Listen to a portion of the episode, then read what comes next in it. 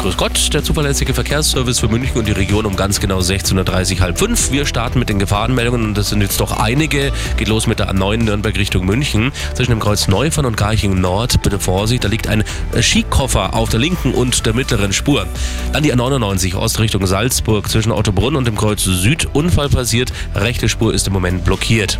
Rauf auf dem mittleren Ring auf Höhe der Donnersberger Brücke, da auch ein Unfall passiert, rechte Spur im Moment blockiert. Jetzt die weiteren Meldungen. Es geht los mit der A9 Nürnberg Richtung München. Zwischen Allershausen und der Raststätte Fürholzen West ein Pannenlaster. Standspur nach wie vor blockiert. Eine Viertelstunde dauert es länger für Sie. Dann die A96 Lindau Richtung München. Zwischen Schöffelding und Windach ein Unfall. Die Standspur ist blockiert. Blockabfertigung immer noch auf der A99 West Richtung Nürnberg im Tunnel Aubing. Dann die Meldung aus dem Landkreis Rosenheim. Zwischen Burgau und Wasserburg am Inn in beiden Richtungen immer noch die Vollsperre nach einem Unfall.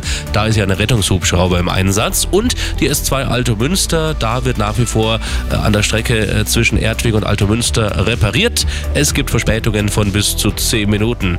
Und das sind die aktuellsten Blitzer in München und